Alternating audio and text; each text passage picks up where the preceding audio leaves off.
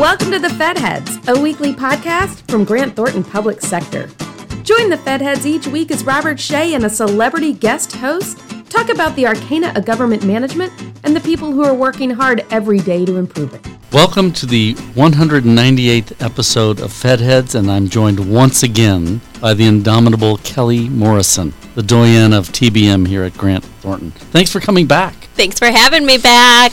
And I'm always intimidated being in the room with you because of your vast expertise in your domain. And I'm further intimidated by this week's guest, who's one of the nation's leading budget experts. Experts. Yes. On the heels, just two weeks ago, release of the president's FY23 budget, our colleague Doug Criscitello.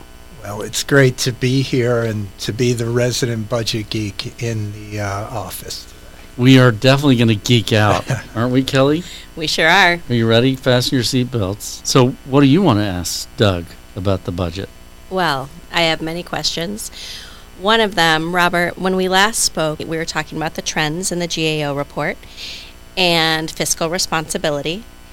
And in the president's budget that was just released, it talks a lot about value of fiscal responsibility, safety, security, and equitable growth to build a better America.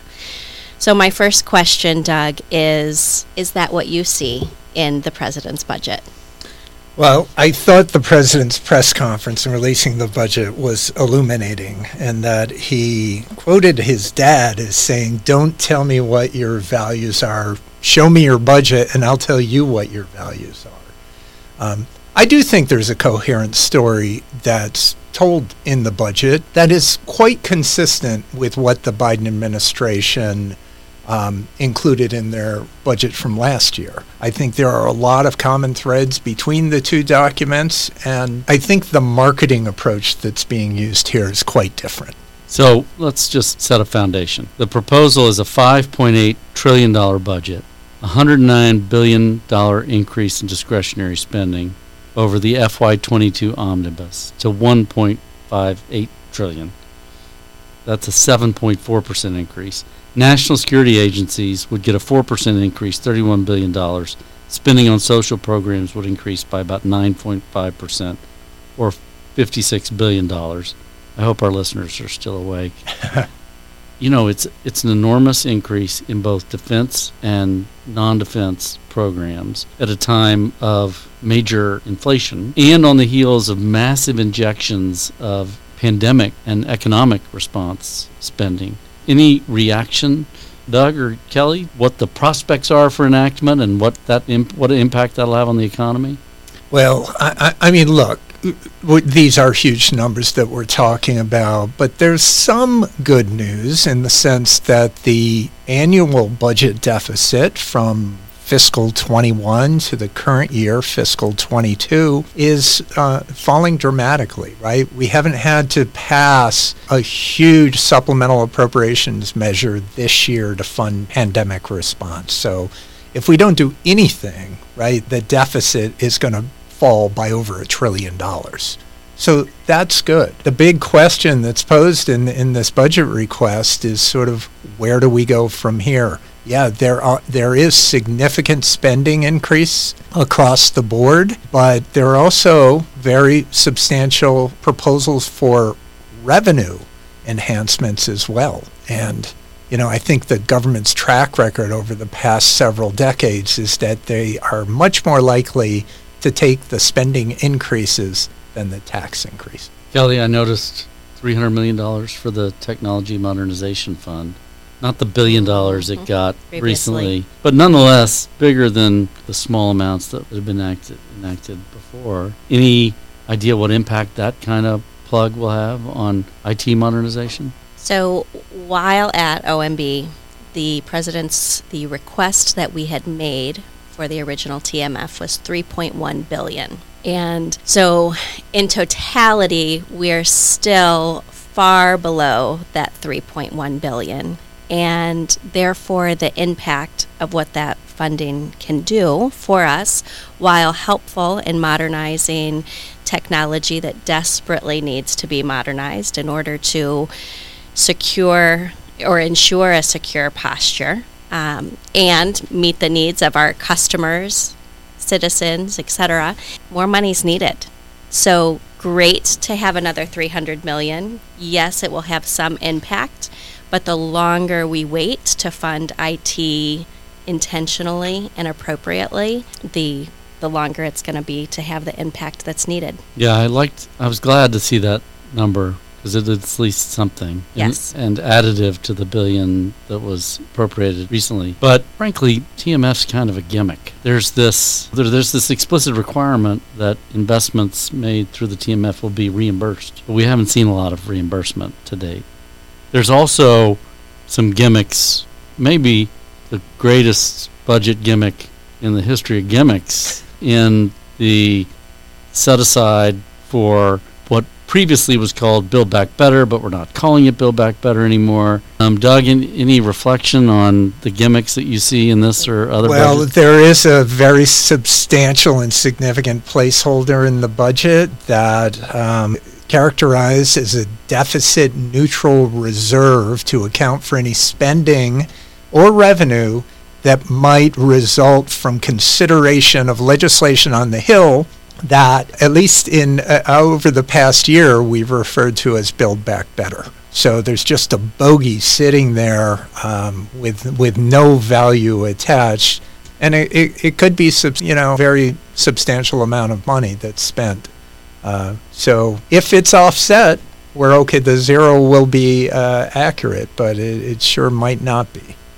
So, for some of our listeners that may not be President's Budget authors, like I believe the three of us are here, That's right. um, has something like that been put into one of the President's budgets before? Yeah, we have. We've seen it before. Um, the Affordable Care Act and the Obama administration had a placeholder uh, as to what that's going to cost. It's not terribly unusual, but in this instance, although it's hidden in a footnote, um, On page. th- yeah, on page 119, right? It's footnote one. Here we go. Uh, you just couldn't help right. yourself. Geeking out. Showing Right. off.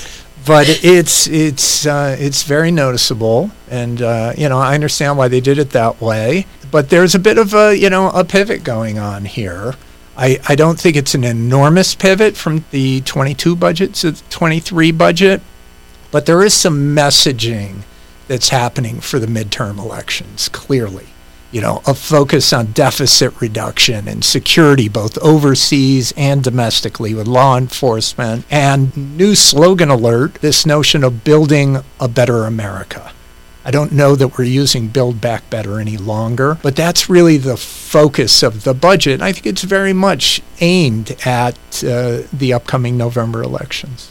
I was also pleased to see a good emphasis on the management agenda. Not sure tremendous detail, but you saw reiteration of a focus on the workforce, specifically improving the hiring process, a customer experience, especially applied to addressing inequity, strengthening diversity, equity, inclusion, and accessibility, and then acquisition, grants management, IT modernization all those explicitly mentioned in the main volume, but also throughout other volumes of the budget. Agreed. I think there was great alignment, and that's something I know that was critiqued with the last president's budget, but it was just too soon. There couldn't be the the alignment um, between that president, the PMA, and the budget, and it's nice to see the consistency and, and alignment that exists.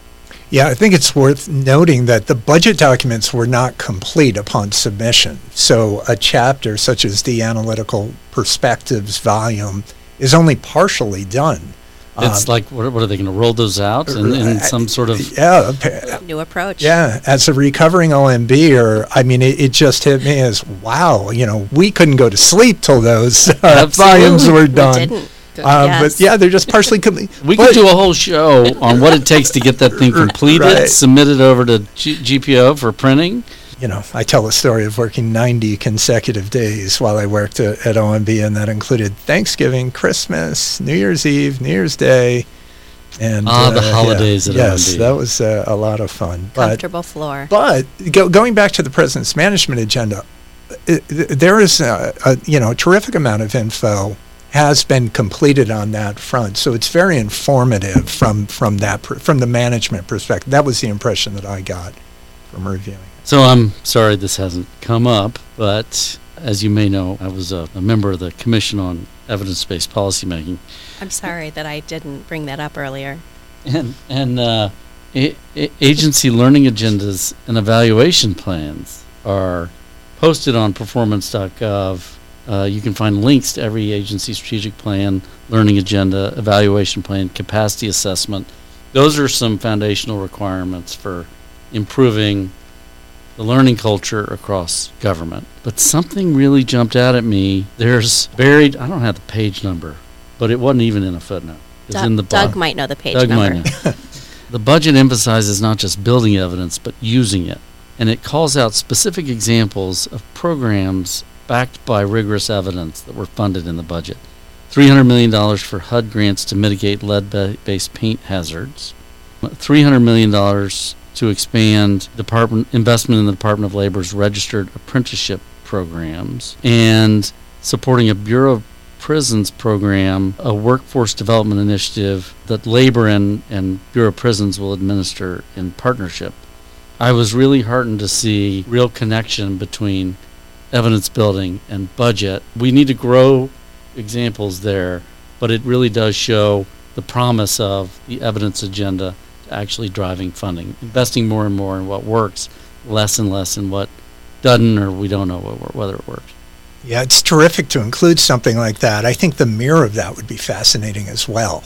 Oh yeah. Include It a list of the It wouldn't be programs where there's the least amount of evidence as to their effectiveness. I remember I remember having done something like that in the past, but I won't I won't go down that memory lane. So funny. I love that you mentioned that though. So so often the seeds that we plant, we may or may not be around to see them grow, see the fruits of the, the labor and well done, Robert. Are there examples that you you've seen evolve over time or in this budget? Well, I did notice the the evidence based funding. That's fantastic. I am encouraged to see the increase in IT. So for civilian agencies that are listed, there's about an 11% increase overall, and an increase in cyber across the board. That is fantastic.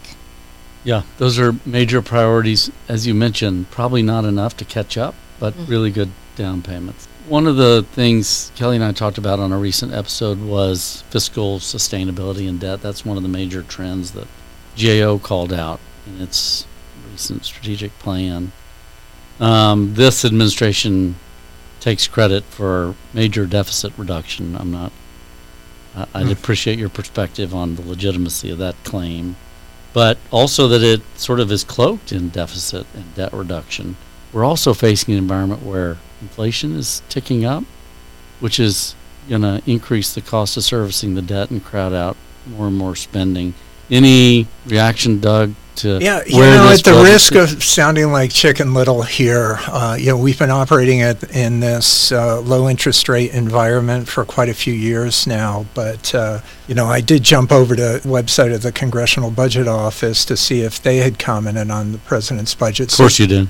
Well, so their analysis is underway, but um, you know they report that interest payments over the next 30 years under current policy are expected to total 60 trillion dollars, right? So by Wait, twen- is this thing on? What did you say? Right, 60 trillion. So under current services baseline, interest on the national debt will be greater than all discretionary spending by 2043, will be more than Medicare in that same year, and will actually be more than Social Security in 2045. So, you know, we are clearly on an unsustainable path, and this has to be addressed. What a great note to end on now that we're out of time. We will plan a more optimistic episode soon. Well, just a final point on that, because the programs I just listed are insurance type programs. And that's, you know, the old expression the U.S. government has evolved to a point where it's a large insurance company with a sideline in national defense. Well, you could argue defense is an insurance policy as well. So we have this huge insurance company. So I actually came up with three slogans that we could use, given the fact that we are an insurance company. I'm on the edge of my seat. I'm, I'm borrowing from just watching television during the recent NCAA basketball tournament. so at, at US Gov, we've seen almost everything, so we know how to co- cover almost anything, even a pandemic, on top of global climate change, on top of Russian war crimes. We cover that. That was my first idea. And I That's said, a no, slogan? too long. Wait, that's a too slogan? long. Yeah. Well, it's from Uh, the farmers. okay. Committee. Second one was mayhem. I'm a dead time bomb just waiting to explode. I was like, eh, it still didn't quite work. But then the third one I kind of liked. Racking up trillion dollar deficits. So easy, even a caveman can do it. That's Okay. all I got. On Thanks that so note, much, Thanks so much, Doug. Really great, great, great way to end. Really great to be with you all. Important topics we covered, but we had fun doing it. Thanks a lot. Great. Thanks. Thanks for listening to the Fed Heads, brought to you by Grant Thornton Public Sector. We'd love to hear from you. Connect with us on Twitter at GT Public Sector to join the conversation. And don't forget to subscribe so you don't miss out on new episodes.